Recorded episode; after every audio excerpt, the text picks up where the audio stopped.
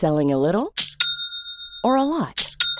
Shopify helps you do your thing however you cha-ching. Shopify is the global commerce platform that helps you sell at every stage of your business. From the launch your online shop stage to the first real life store stage, all the way to the did we just hit a million orders stage. Shopify is there to help you grow. Shopify helps you turn browsers into buyers with the internet's best converting checkout.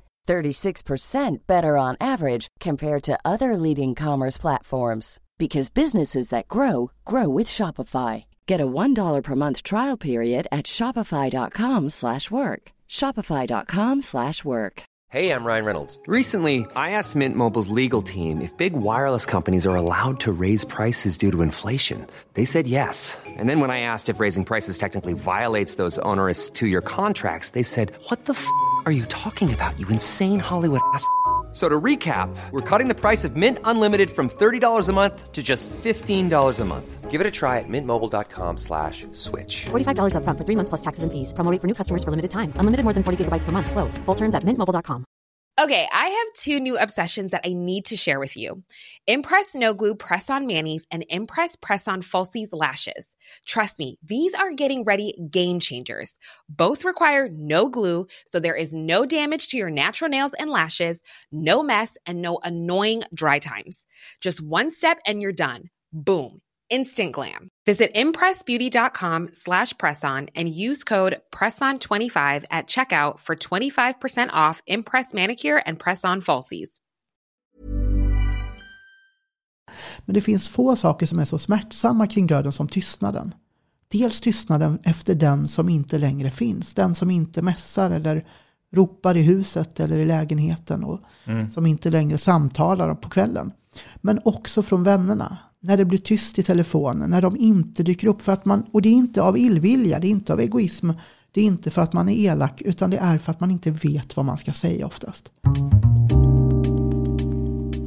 Det här programmet handlar om en noga utvald bok och ett samtal med dess författare. Välkommen till Lära från lärda. Innan vi kör igång ska jag säga att ni gärna får gå in och kika på Instagram.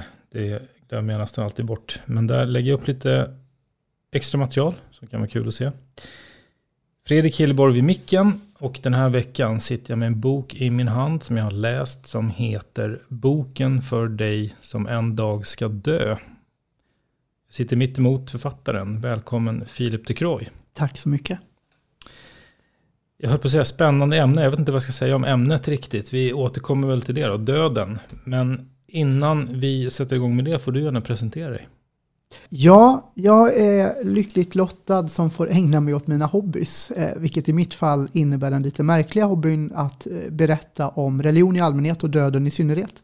Eh, och att göra det både muntligt och skriftligt. Så det innebär att jag skriver kröniker, nu böcker, men också föreläsningar och mediamedverkan kring just religion och död.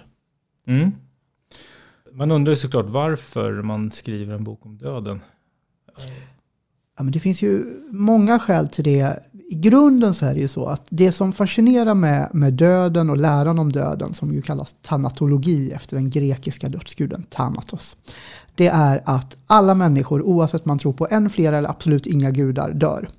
Vilket gör att man i alla tider, alla religioner, alla livsåskådningar och alla kulturer behövt hantera döden. Det handlar om den eh, om känslorna som uppstår, om den döda kroppen som blir kvar, om riter som skiljer liv från död, om sorgebearbetning, om mycket, mycket annat. Eh, och det gör ju att man inte begränsar sig till varken tid eller rum. Att man får utforska olika eh, livssituationer, människor i olika, med olika värderingar, olika perspektiv. Eh, och någonting som berör alla människor. Mm. Ja, verkligen. Vad, vad du, liksom, personligen, vad, vad, har du, är du rädd för döden eller vad är din, ditt förhållande till döden? Nej, men jag, rädd är jag inte, men jag har respekt för döden. Därför att när den är som bäst, då, i boken så tar jag tre exempel när man gör personliga reflektioner. Och då, då tar jag som, när döden är som bäst, då är det som för min farfar som dog vid 89-90 eh, års ålder. Mätt på livet efter ett långt och rikt liv, omgiven av sina nära och kära. Ehm, det är så de flesta av oss hoppas eh, eller önskar vår egen död. Ehm, sen finns det det långsamma farvälet där, där sjukdom bryter ner en person till oigenkännlighet som i min pappas fall och där man ser en person tyna bort i sin närhet. Och det tredje exemplet är någon, eh, en, en väldigt extrem situation med vännen Saida som mördades under en FN FN-mission i, i Kongo. Och då är det ju svårt att säga så här är döden. Därför att det beror ju på vem man frågar. Saida var 36, farfar var 89. Det är en otrolig skillnad om man möter döden i livets slut så som förväntat eller om man gör det eh, under så vidriga omständigheter som i Sailas fall. Mm. Eh, så döden är inget i sig själv. Döden är olika beroende på när det händer, hur det händer, under vilka omständigheter. Um, så därför har jag ingen tydlig, eh, inget tydligt svar på så att säga. Just, men, men jag är inte rädd för döden, men jag har respekt för döden och det, den död man får. Sen återstår ju att se vilken det blir i mitt fall, mm. som för oss alla. Ja, du menar själva liksom, vad ska man säga, insomnandet eller om man skulle dö av en, någon annat skäl som då hon gjorde? Ja, men precis. Eh, och också under vilka omständigheter i övrigt. Det kan ju vara sjukdom, det kan vara smärta, men det kan också vara stilla i sömnen. Så det är ju så oerhört olika från, från person till person. Mm. Intressant det där med, som du sa, för jag har också en, för mig var det en morfar som blev väldigt gammal då, 97, och sen min pappa som dog också på ett lite mer utdraget sätt. Då. Var exakt samma erfarenheter, mm. som är två helt olika saker. Eh, men, men, men jag känner, jag bara vill nämna det för jag känner folk som verkligen är rädda. De tycker det är obehagligt att mm. tänka på. De kan, eh, känner igen det att det är många som... Absolut, och det finns ju att, att vara...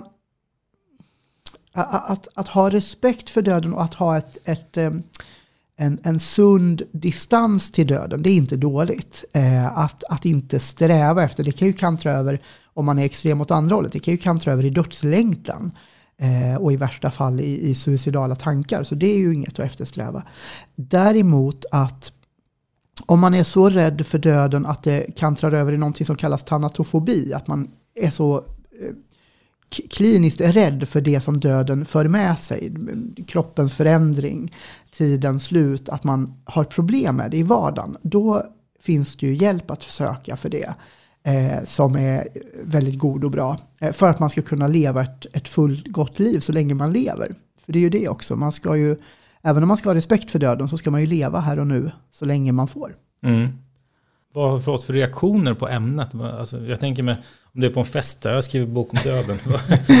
ja, eh, i vänkretsen så har ju folk vant sig. Jag har ju ägnat mig åt detta även innan jag skrev boken om det i föreläsningar och i, i, i media. Eh, och, då, och då eh, finns det ju två lägen egentligen. Antingen blir folk otroligt fascinerade och tänker tanatologi, oj oj oj, berätta allt. Och så blir det som att man lite är på jobb jämt. Eh, eller så är det tvärtom. Locket på, väldigt obekvämt och säger så det här, jaha, mm, spännande, vi, vi tittar en drinkvagn. Mm. Eh, och jag förstår båda. Eh, därför att det är fascinerande och det är skrämmande. Och det är just det som lockar och det är också just därför det är så angeläget att prata om det. Mm. Sen finns det ju en tid och plats för allt. Man måste ju inte prata om döden i alla lägen. Nej, nej, nej, nej precis. Du, skriver lite om dödsorsaker. Eh, vad, vad, är de vanligaste? Jag vet inte om du kanske minns eller har några siffror i huvudet, men, men de vanligaste. För man, man, kan ju lätt få bilden när man följer media att det är skjutningar och det är det ena med det tredje. Eh, men det är, inte, det är långt ifrån med på någon topplista om man säger så. Då. Alltså de sakerna.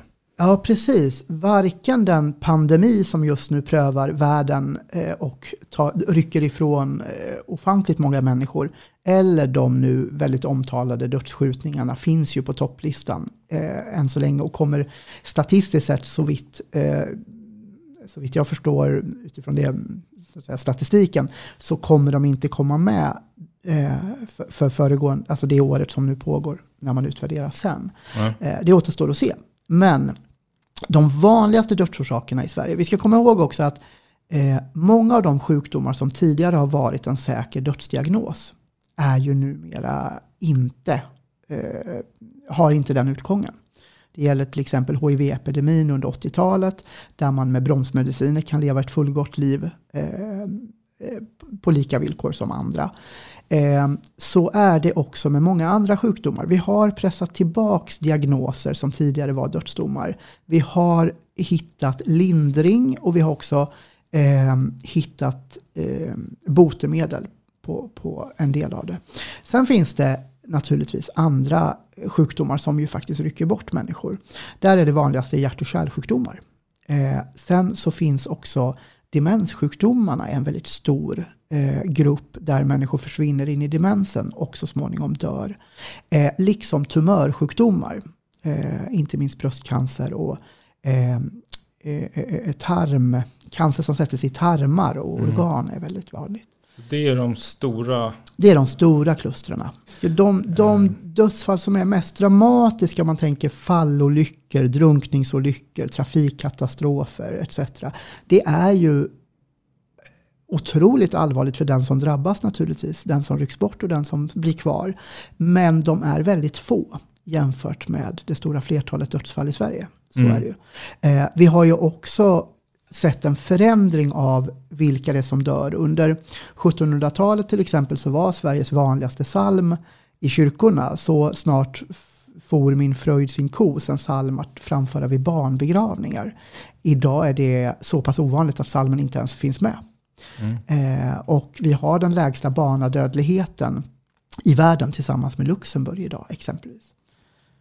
Så att mycket har hänt och vi blir äldre och så vidare. Också. Framförallt är det ju det. Vi blir äldre, fler äldre sätter ljus i många ljus i tårtan eh, och vi mår ju bättre rent generellt. Det finns ju mycket prat om psykisk ohälsa och så vidare. Men ser man till ren livslängd så lever vi längre.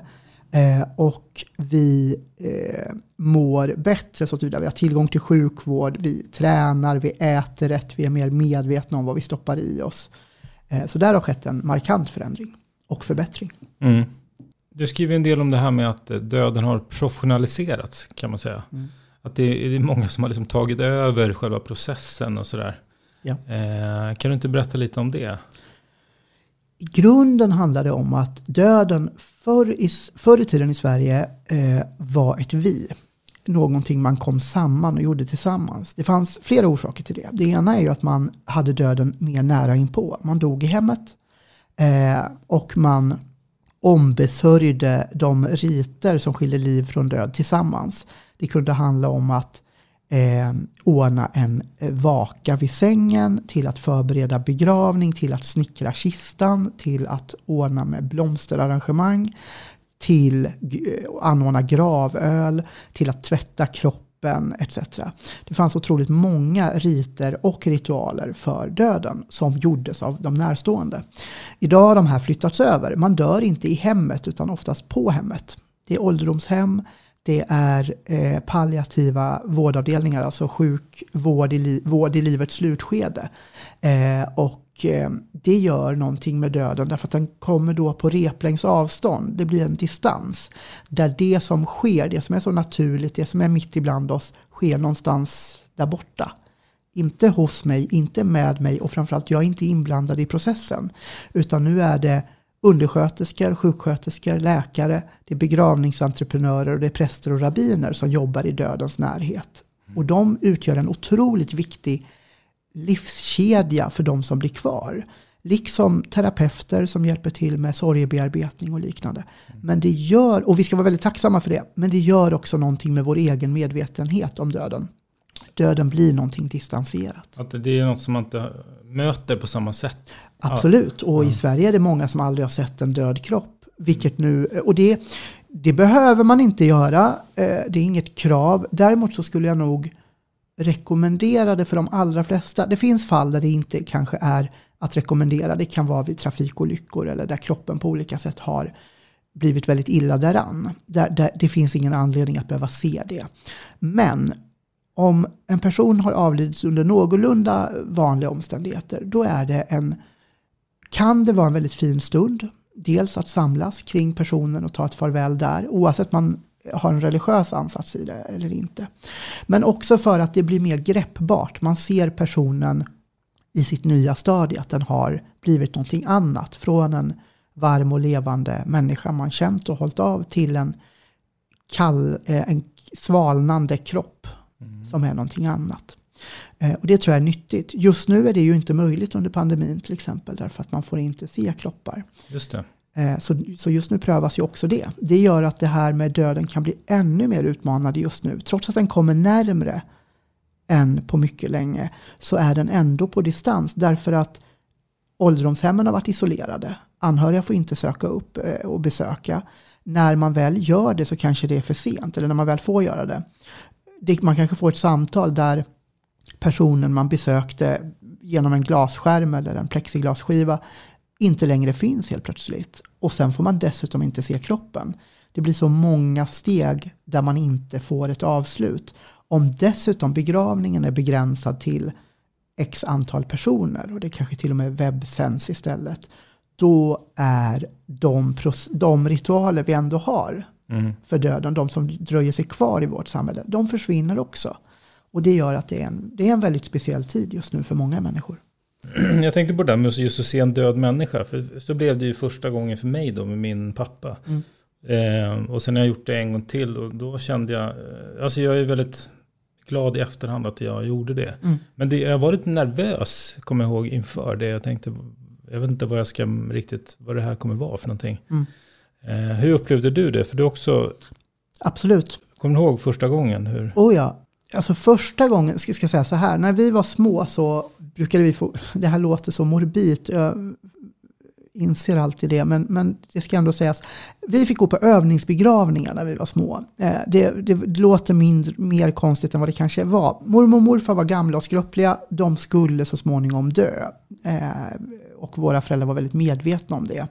För att förbereda oss på vad det innebär att vara i ett rum med en helt ny ton bland känslor. Att vuxna gråter, är ledsna, är sorgsna, har svarta kläder kanske, att det är fullt med blommor, att det står en kista i centrum. Så fick vi gå på begravningar hos släktingar som var lite längre bort så att säga. Alltså som man kanske hade träffat någon gång eller två och absolut var släkt med. Så det var ju inte så att vi sökte upp eh, helt okända människors begravningar. Men min farfars lilla syster till exempel gick bort och då fick vi gå på hennes begravning. Henne hade jag kanske träffat en tre, fyra gånger kanske. Så det var medvetet en övning, liksom en, Ja. rent pedagogiskt, det var ganska pedagogiskt. Ja, absolut. Och det gjorde ju att vi hade en viss eh, medvetenhet kring detta.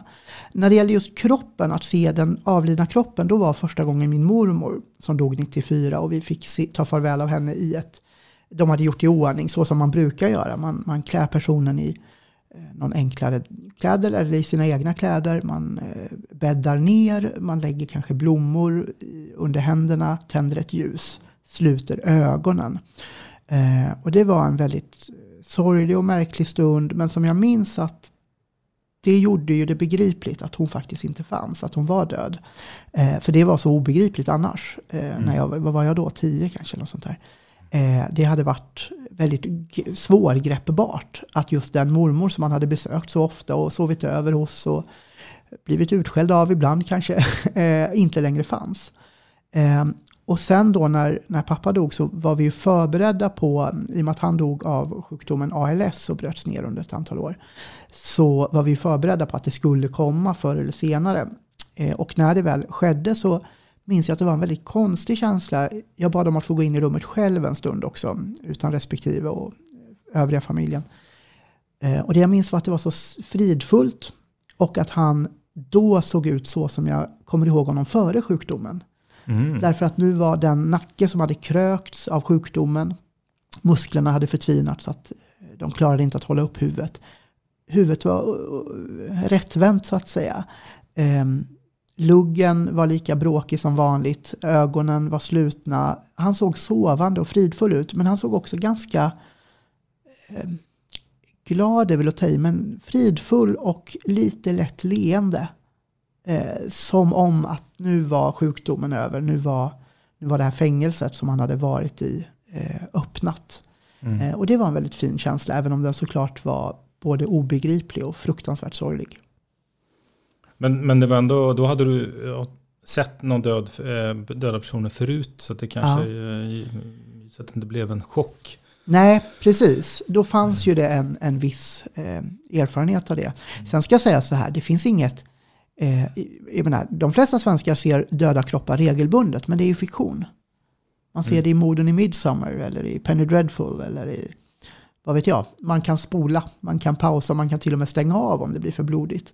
När det, det undantag som görs då i Sverige det är ju när det är eh, svåra olyckor och liknande. Då, då brukar man inte eh, rekommendera och ibland inte ens tillåtas få se kroppen. Därför att det, det är inte värdigt helt enkelt. Mm. Men, men du, eh, om, brukar du rekommendera att man, alltså, skulle du rekommendera att man gör det? Att man ser om det är någon närstående som har... Ja, men, ja absolut. Om man, det, det är alltid individuellt. Eh, och det finns människor som säkert skulle kunna bli mer traumatiserade av det. Eh, och där är det viktigt att komma ihåg att jag är inte psykolog. Jag ska inte terapia eh, människor eller behandla människors dödsångest på det sättet. Men när jag får en direkt fråga om, det, om jag skulle rekommendera personligen att ändå få ett avslut genom att, alltså, en hjälp på traven att förstå och greppa det som har hänt, så säger jag ja. Mm. Eh, och det skulle jag nog också säga utifrån att jag i efterhand har känt, det känns bra i efterhand. Mm.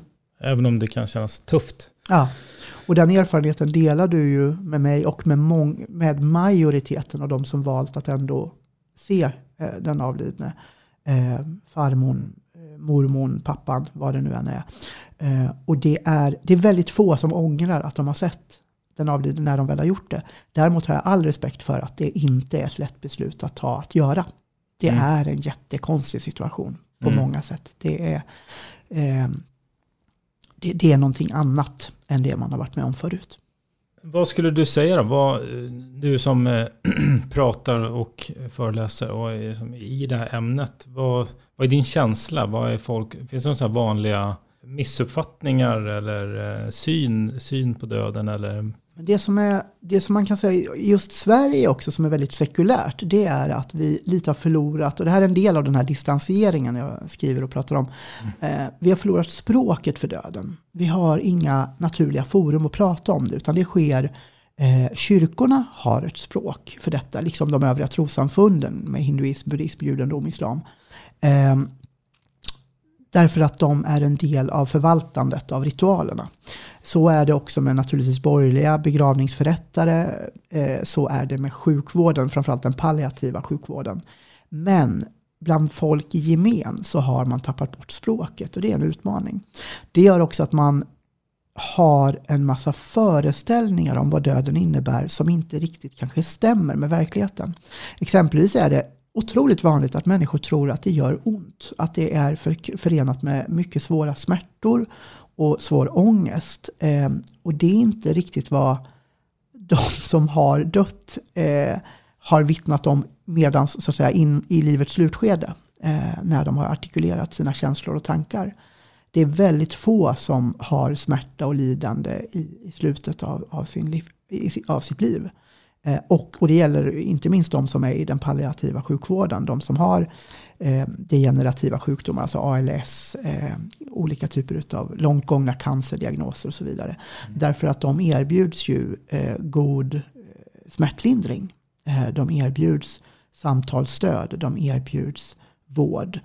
och i det finns ju också en försoning med döden. Att man efter ett tag av, vilket också måste rymmas, ilska, sorg, eh, smärta kring att man ska dö. Särskilt om man ska dö i förtid. För det känns orättvist och det är orättvist. Eh, men där finns också den här försoningsprocessen. Att man kommer till ro med att nu är det så då. Då tar jag vara på livet. Och de familjerna kommer ofta samman på ett väldigt fint sätt. Och eh, ibland lär känna varandra mer på djupet. Och om man redan gör det så kommer man ändå närmre i en ny så att säga, dimension. Man, man når varandra in på djupet. Men det, men det är en tröst då kanske lite grann, att det inte just är i första hand smärtsamt. Absolut. Sen så ska ju sägas naturligtvis att eh, det finns sjukdomssituationer, det finns död man inte önskar någon. Eh, men det finns god lindring. Eh, och det ska man också komma ihåg, att det, det är två sidor av, av processen så att säga. Och samhällets palliativa sjukvård, vård i livets slutskede, bygger ju på att lindra och ta bort topparna av smärta. Att se till att det är värdigt, att det, är, eh, att det blir ett fint slut. Mm. Du eh, skriver ju en hel del om dödens väntrum, som Mm. kallas. Alltså det, det är ju där man hamnar när man, är- alltså, man är sjuk och står inför döden. Att man i princip inte återvänder därifrån. Ja. Eller hur? Det, det, de har sådana, eh, vad kallas de? Det, det är ju det som brukar kallas hospice eller då vård i livets slutskede, palliativ sjukvård. Mm. Eh, här i Stockholm till exempel finns eh, Stockholms sjukhem vid Fridhemsplan. Eh, och det som är så fascinerande med de här platserna det är ju att där inne står, är det som att det är en annan tid. Eh, därför att där är döden så närvarande. Utanför fönstren så rusar stan på som vanligt. Vi ska lämna på förskola, vi ska till tennisträning, vi ska till arbetsplatser och skolor. Och där inne är det någonting annat som man är på väg mot. Och den resan är inte alla som kan vara med om. I, i, i, i vardag, alltså inte här och nu. Nej, för jag också, jag var, vi var där då när min pappa skulle. Det var Mm. väldigt speciellt. Det är väldigt, som du säger, det, tiden står still. Mm. Väldigt stillsamt. Um, och där var var de väldigt professionella också. Mm. För man känner själv så här, Åh, hur kan ni, hur klarar man ut och, Ja. hur kan man stå ut och jobba här? Men eh, väldigt professionella. Ja, verkligen. Och det gäller ju all, all vårdpersonal som jobbar i detta eh, slutskede är ju, eh, det handlar om både vårdexpertis och värdighet på samma gång. De sammanfaller ju ofta, men ibland i sjukvården så är ju också klockan väldigt central. Det ska hinnas med och det är många patienter och det kan vara en akutmottagning, medan i den palliativa vården så är det ju någonting annat. Den finns till för den som inte har så mycket tid kvar.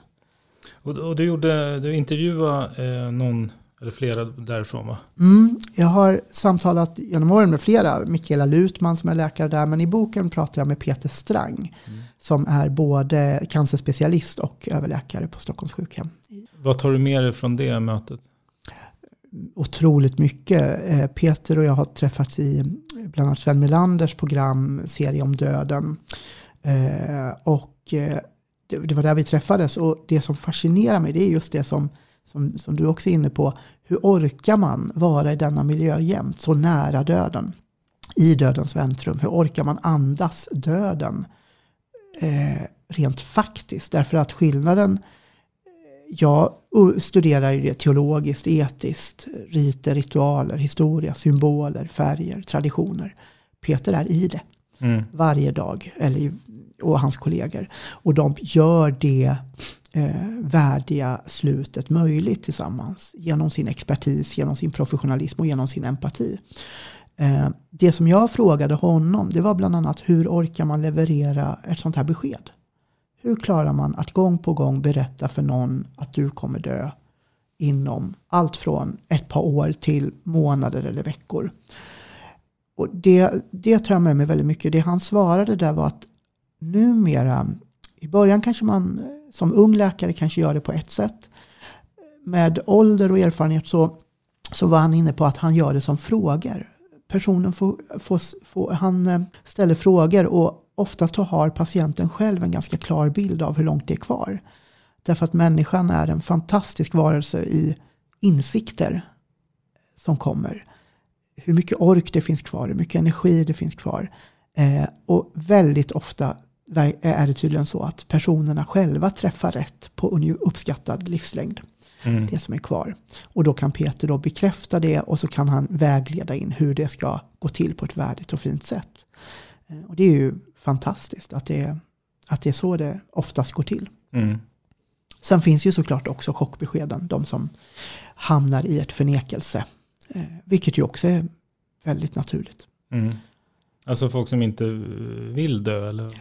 Ja, och inte kan ta till sig att, att det är varför just jag?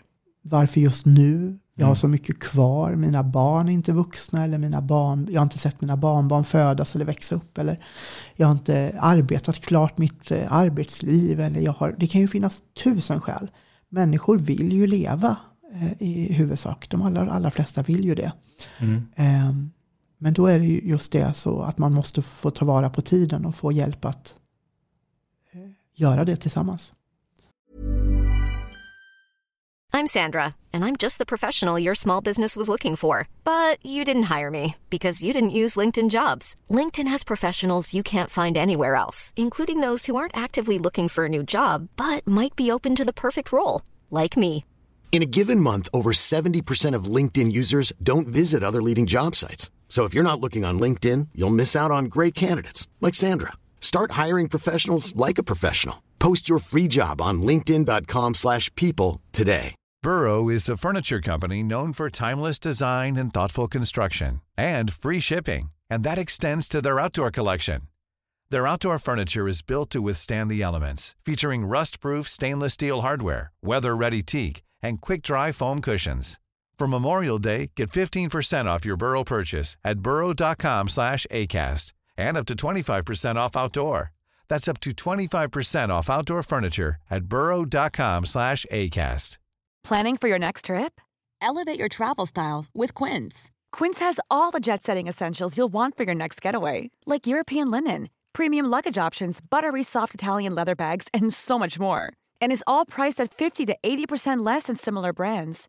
Plus, Quince only works with factories that use safe and ethical manufacturing practices. Pack your bags with high-quality essentials you'll be wearing for vacations to come with Quince. Go to quince.com/pack for free shipping and 365-day returns.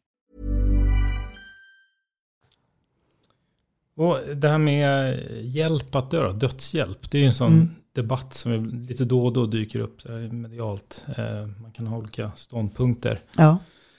Eh, Vad, vad kan man säga kring det? Vad, vad finns det för typ av? Men i huvudsak kan man säga att dödshjälp är ett samlingsnamn. Tidigare pratade man ju om passiv och aktiv dödshjälp. Och så sa man att passiv dödshjälp det är när man avstår livsuppehållande behandling. Till exempel jag avstår respirator eller dropp och näringstillförsel. Eh, eller den här behandlingen för den är för jobbig. Eh, idag så gör man inte det. Statens medicinsk-etiska råd har just, eh, eller för ett par år sedan kommit med en ny utredning. Och där, där slår man fast att det man gör det att dödshjälp är ett samlingsnamn för eh, när sjukvården på olika sätt underlättar en persons döende. Och då kan det ske i två olika former. Det ena är eutanasi. Det är alltså att sjukvården eh, skriver ut eller administrerar eller till och med ger då en dödlig dos. Eh, att, hjäl- att, alltså att, att man hjälper personen över kanten. Den andra är, eh, och det, det är det som tillämpas till exempel i Beneluxländerna, alltså Belgien, Nederländerna och Luxemburg.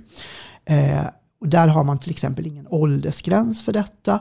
Eh, och man behöver heller inte vara terminalt sjuk, alltså eh, döende i livets slutskede. Utan man kan eh, få hjälp att dö om man har en svår depression eller av ålder eller annat. Eh, och det finns ett par exempel, väldigt få men ändå med minderåriga som har fått hjälp att dö i, i Belgien. Eh, I eh, den andra modellen då pratar man om någonting som brukar kalla, eh, kallas assisterat döende. Eh, och det innebär då, det är det som brukar kallas ibland Oregon-modellen. Och det innebär alltså att en läkare skriver ut en till exempel överdos av eh, eh, ångestdämpande, eller alltså det, något man tar eh, som morfin till exempel. Mm. Eh, och sen så tar man, men sen måste patienten själv utföra den dödliga handlingen. Och de bara häller i sig. Ja, det kan vara en cocktail, att man häller i sig eller att man injicerar eller att man på annat sätt gör, eh, gör det på egen hand så att säga. Eh, och, där i, och, och den kallas Oregon-modellen för att eh, det finns ett antal delstater i USA som tillåter det här. Mm. Eh, och den modellen är väl den som förespråkare för dödshjälp brukar förorda i huvudsak i Sverige. Oregon-modellen. Det innebär alltså att man får eh, hjälp att, man får inte faktisk hjälp, men man får medel för att kunna ta livet av sig i, livets slutskede. Alltså man kanske har sex månader kvar att leva eh, och då kan man göra det i hemmet till exempel. Mm. Eh, och det är till exempel då lagligt i vissa delstater i USA. I, Men, men, men det utgår från en viss sjukdom, inte vem som helst. Som, nej, det är ju att man är terminalt sjuk då. Så att det ska vara, oftast är det flera av varandra oberoende läkare som måste ställa diagnosen. Och då måste man också som regel genomgå eh, att man är då vid sina eh, man säger inte vid sina sinnens fulla bruk längre, eh, men något liknande, alltså just att man, man vet vad man gör. Eh, Man ska vara till, tillräknelig. mm. Eh, till exempel, man ska helst, poängen är ju till exempel att man inte ska eh, släcka livet på någon som har en demenssjukdom till exempel och inte vet vad, vad hen kanske är eh, på väg att göra. Men och i Sverige så finns ju ingen av dem där. Eh, nej, i Sverige, det som finns det och det som, det som alldeles snart ska prövas i ett rättsfall, det är ju då det som har kallats läkarassisterat självmord. Alltså, och, och det är ju faktiskt det som är då assisterat döende enligt den här etiketteringen. Eh, och det ska prövas inte för att det är olagligt, för det är inte kriminellt i Sverige.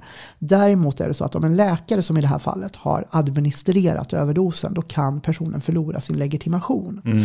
Eh, och det handlar om patientsäkerheten och det handlar om vårdetik. Eh, och där finns då till exempel att eh, Läkarförbundet i Sverige avvisar dödshjälp helt och hållet, liksom Världsläkarförbundet. Eh, så där, det, det, det är det som nu ska prövas. Mm. Du, du, skriver mycket också om eh, när, när någon dör helt enkelt. Vad, vad allt man ska göra så här. En, mm. en to-do-list och det är ganska mycket. Och jag, jag, kände igen det själv från när jag läste det nu. Så, eftersom jag har varit med om begravning mm. så, så satt jag och sa just det, just det, just det. Mm. Fast jag minns också att när det, när det var en begravning då var man ju helt eh, ovetandes. Mm. Och, helt, när, när, första gången det sker och helt plötsligt ska du vara med och ta massa beslut. Ja. Så här, om det och det och det och det. Så att nu läste jag liksom efterhand. Jag kände mm. väl att det hade varit bra att läsa innan kanske. Men Vad för, fint att du känner att den skulle kommit till nytta och ja. stöd i, i, en sån process. Ja, för det var mycket beslut mm. framförallt. Um, jag tänkte vi, vi kommer inte hinna med och liksom gå igenom hela den. Men, men är det några så nyckelbitar som är intressanta att nämna? Som du själv kände, oh, det, här, mm. det här kanske jag inte visste om innan. Men jag skulle säga att det, det, nästan grymmaste med dödens väsen det är just att den lägger så mycket på axlarna för den som blir kvar.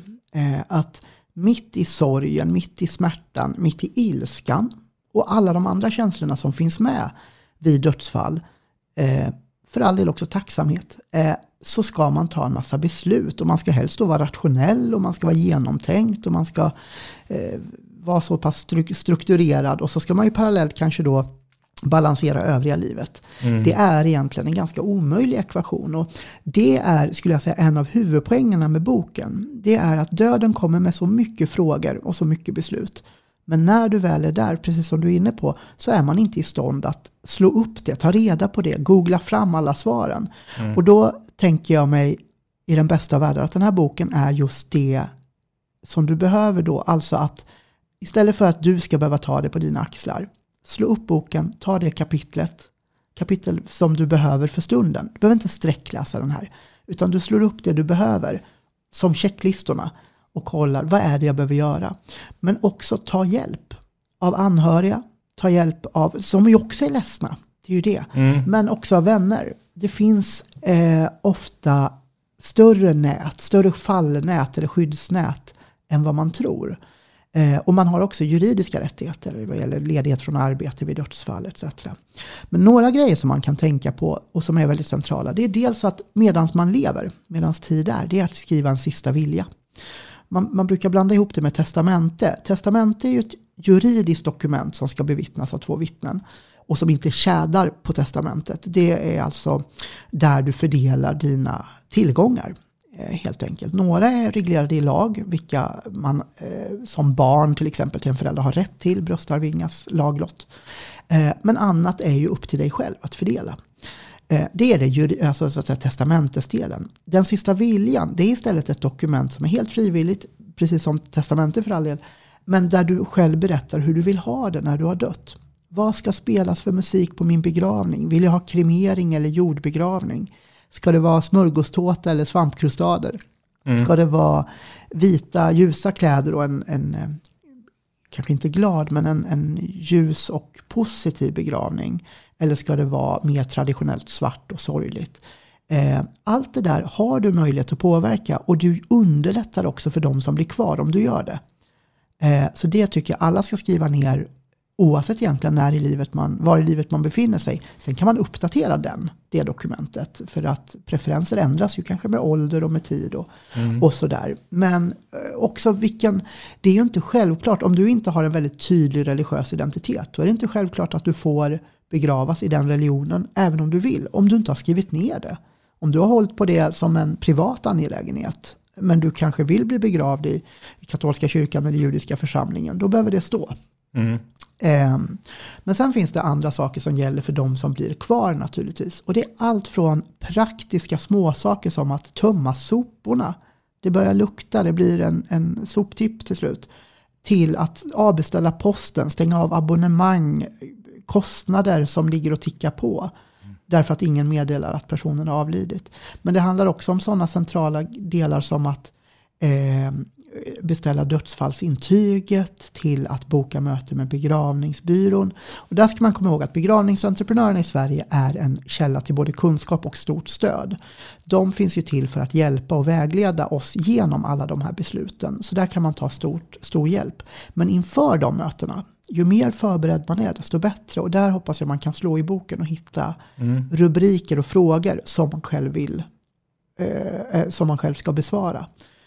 Sen finns det ju ytterligare här med också eh, som, man, som, jag, som man inte tänker på. Det är att sen måste du också hantera andra människorna, kanske andra släktingar. Som, som alla är i en, en, en kris, en, en, en sorg. Ja. Och då, det blir, inte, det blir en, en situation i det här också. Sen ska du göra en massa saker, ta beslut och så ska man alla, det, inte, det kan ju bli konflikter. Absolut, och eh, som jag tror jag skriver också, man ska inte glömma vännernas sorg heller.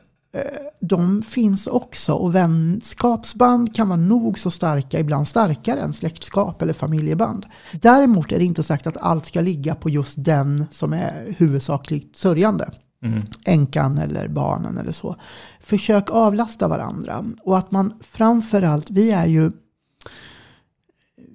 i Sverige är vi många, vi, vi vi håller på integriteten, på privatlivet och att inte vara till besvär och inte vara i vägen och inte störa. Men det finns få saker som är så smärtsamma kring döden som tystnaden. Dels tystnaden efter den som inte längre finns, den som inte mässar eller ropar i huset eller i lägenheten och mm. som inte längre samtalar på kvällen. Men också från vännerna. När det blir tyst i telefonen, när de inte dyker upp. För att man, och det är inte av illvilja, det är inte av egoism det är inte för att man är elak utan det är för att man inte vet vad man ska säga oftast. Mm. Vad ska jag säga? Hur ska jag finnas till? Vad, vad kan jag stötta med? Har du några tips? Ja, men jag tror ju att det där är så individuellt och jag tror mm. att alla, lite klyschigt så här, men alla kan inte göra allt men alla kan göra något. Du kanske inte är den som kommer med goda råd och tröst men du kanske är den som passar barnen när inte orken finns hos den som borde göra det. Du kanske är den som lagar en gryta som räcker några dagar så att matlagningen bara är att värma genom mikron. Du kanske är den som köper biobiljetter och bjuder ut som en paus från den här kuvösen av sorg och smärta och ilska och faktiskt få skratta en stund. Det låter kanske konstigt men det kan vara det som behövs och det kan vara skillnaden mellan att orka den sista biten av planeringen av det som väntar precis efter ett dödsfall. Så att, att man gör någonting och att man inte undviker att man inte undviker personen. Man viker inte av på gatan när man ser varandra. Man söker upp personen och sen kan det också vara så. Man kanske inte hittar rätt ord. Nej, men ibland finns det inga rätta ord. Då kan man också få vara tyst, men man kan få vara tyst tillsammans. Därför att det är skillnad på att lämna någon i fred och att lämna någon ensam. Jag, jag, eh, fick en liten input just kring, eh, jag, jag, diskuterade det här med önskemål inför döden. Mm. Att när någon dör så kan den ju ha önskemål på begravning och annat. Ja. Eh, men då sa hon så här att hon tyckte då, jag ska, te jag ska testa den här tesen på dig. Hon tyckte ju att det snarare är de, som, de efterlevnad, de som, de som ska göra begravningen så att säga. Mm Eh, alltså att det är snarare en tjänst till dem att inte ha några önskemål så att de som kommer efter kan se att ja, nej, men vi, vi begraver nog eh, i, vi vill ha gravsten eh, här och, eftersom vi bor i närheten och så mm. vidare. och så vidare. Alltså en, en omvänd, mm. medan jag kanske tycker att det snarare är, alltså om den kommer med önskemål så är det väl bara eh, fint och bra mm. och att, härligt att kunna, det är den sista önskemål så att säga. Förstår du vad jag menar? Skillnaden. Ja. Det där är ju eh, eh, ett jättebra dilemma. Därför att det, båda har ju rätt. Eh, på så sätt att det ena underlättar, om man, om man har väldigt tydlig bild av hur man själv vill ha det. Mm. Då är det ju saker man kanske vill eller bör skriva ner för att underlätta för de som blir kvar. För att ha svar på de frågor de ställer. Hur ville pappa ha det? Tror vi att han skulle vilja kremeras eller jordbegravas? Skulle det vara på sommarstugestället eller hemma i stan? Skulle det vara, skulle det vara med hårdrock som han ju gillade att lyssna på? Eller ska det vara Chopin eller Vivaldi som kanske är mer klassiskt? Vad vet jag?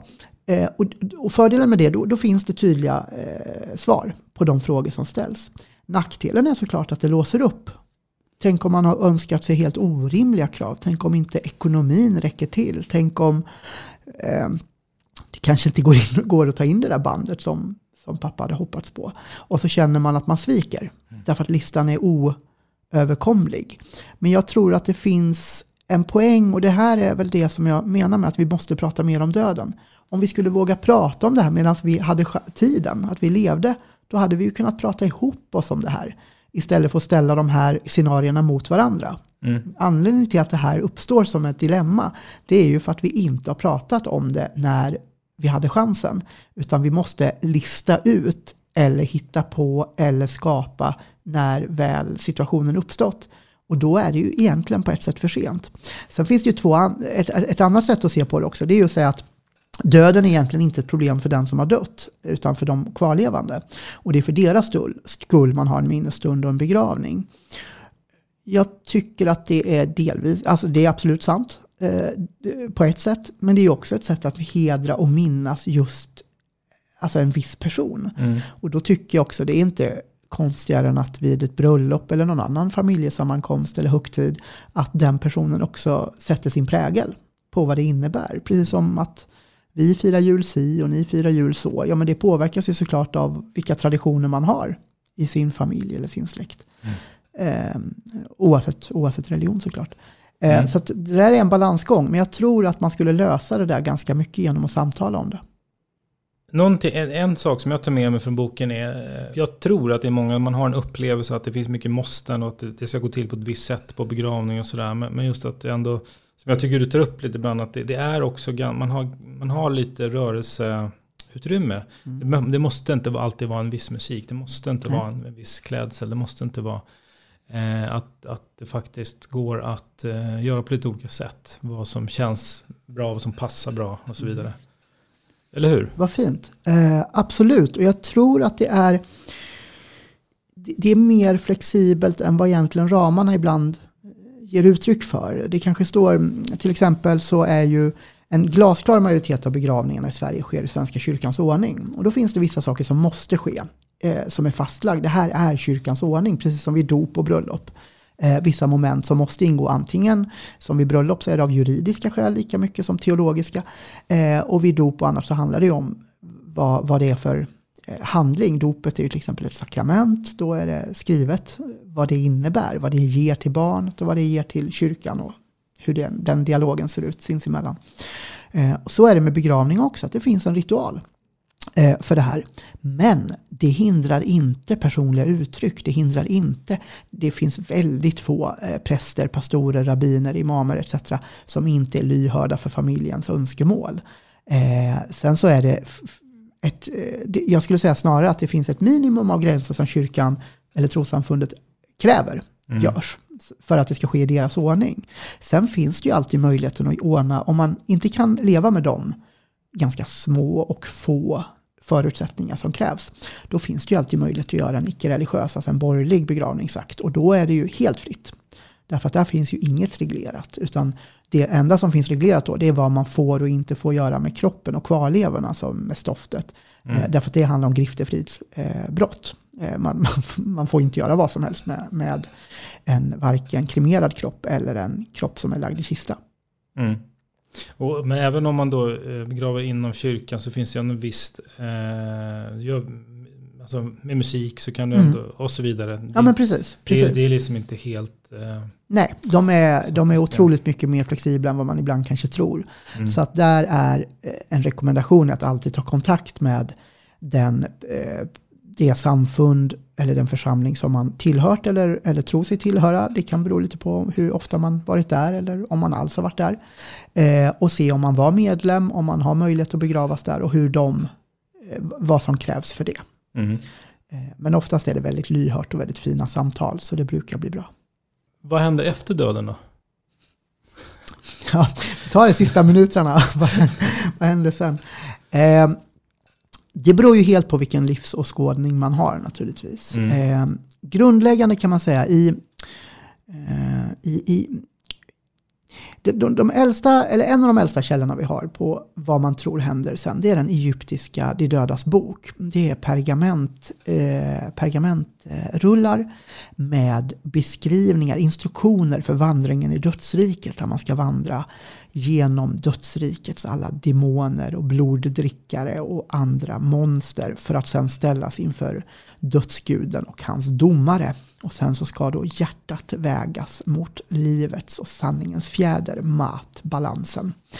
Eh, och först om man då är i balans med varandra, om man har levt ett gott liv och har ett, lätt, eh, ett hjärta som bär, då öppnas portarna till, eh, till vassfält, de gyllene vassfälten och så får man träda ut. Och liknande beskrivningar har ju sen kommit in i kristendom, judendom, islam inte minst. Man pratar om någon form av dom, någon form av eh, möjlighet till då himmel, till eh, eh, möjlighet att gå vidare in i himmelriket Mm. motsvarande.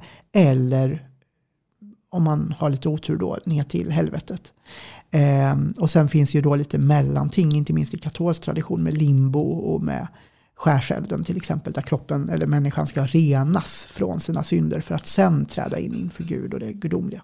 Mm. Eh, Medan i österländsk religiositet så har man ju inte alls den dualistiska motsättning, gott mot ont, ljus mot mörker, Gud mot djävul, änglar mot demoner, utan där är, ju, där är det ju mer yin och yang, att, att man är, det ljusa och det mörka förutsätter varandra och är i balans när människan mår som bäst. Så där finns lite olika, olika traditioner. Vad tror du då? Eh, nej men jag, jag tror på ett liv efter detta i någon form eh, därför att det vore så snörpligt om det helt plötsligt bara var svart. Mm. Eh, sen hur det tar, exakt hur det tar eh, sig uttryck, exakt vad som kommer hända, om vi, Eh, vilken gud eller gudar vi möter kommer ju bli eh, spännande att få se. Eh, jag har ju min eh, reflektion kring, eh, som, som alla andra. Eh, jag tycker vispoeten Kristina Kjellson har skrivit väldigt vackert om det i sången Cirkus. Hon beskriver eh, dödsriket eller livet efter detta som en cirkus där, ingen, där det inte finns några plågade djur och där, människor, där man tar emot om någon faller från linorna. Sista frågan då bara. Eh, För jag tänker de, jag, jag känner folk som, som verkligen är sådär, oh ja, jag vill inte, jag vill inte tänka på döden och sådär. Mm. Eh, vad är din liksom, rekommendation kring någon som, ja, inte, inte någon dödsskräck man lider av, men man, Mm. man, man liksom tycker, är det någonting man ändå känner, nej, det där vill jag inte Mm. prata om. Jag tror, att ett, eh, jag, tror, jag tror på de små stegen, att man närmar sig frågan i sin egen takt, eh, men att man gör det. Eh, att man kanske läser, inte nödvändigtvis min bok, även om man jättegärna får göra det naturligtvis, men man läser böcker som berör frågan, man läser människors erfarenheter, man lyssnar på poddar som samtalar om det, man eh, så småningom kommer man, tror jag, öppna upp för sina egna tankar. Man kommer bli mer vän med döden, även om man hoppas att den dröjer. Om man lyssnar på det här och vill nå dig, kan man eh, på någon mail eller? Absolut, det går bra. filip.du.croy.gmail.com till exempel kan man eh, mejla. Och sen så finns också en eh, sån här, eh, jag brukar lägga allt jag gör kring de här frågorna på hashtaggen Filip till Croy eh, på Instagram till exempel. Mm. Eh, så kan man lätt hitta eh, mediamedverkan eller böcker eller vad det nu kan vara man hittar på framöver. Härligt. Tack för att du var med. Tack snälla för att jag fick komma.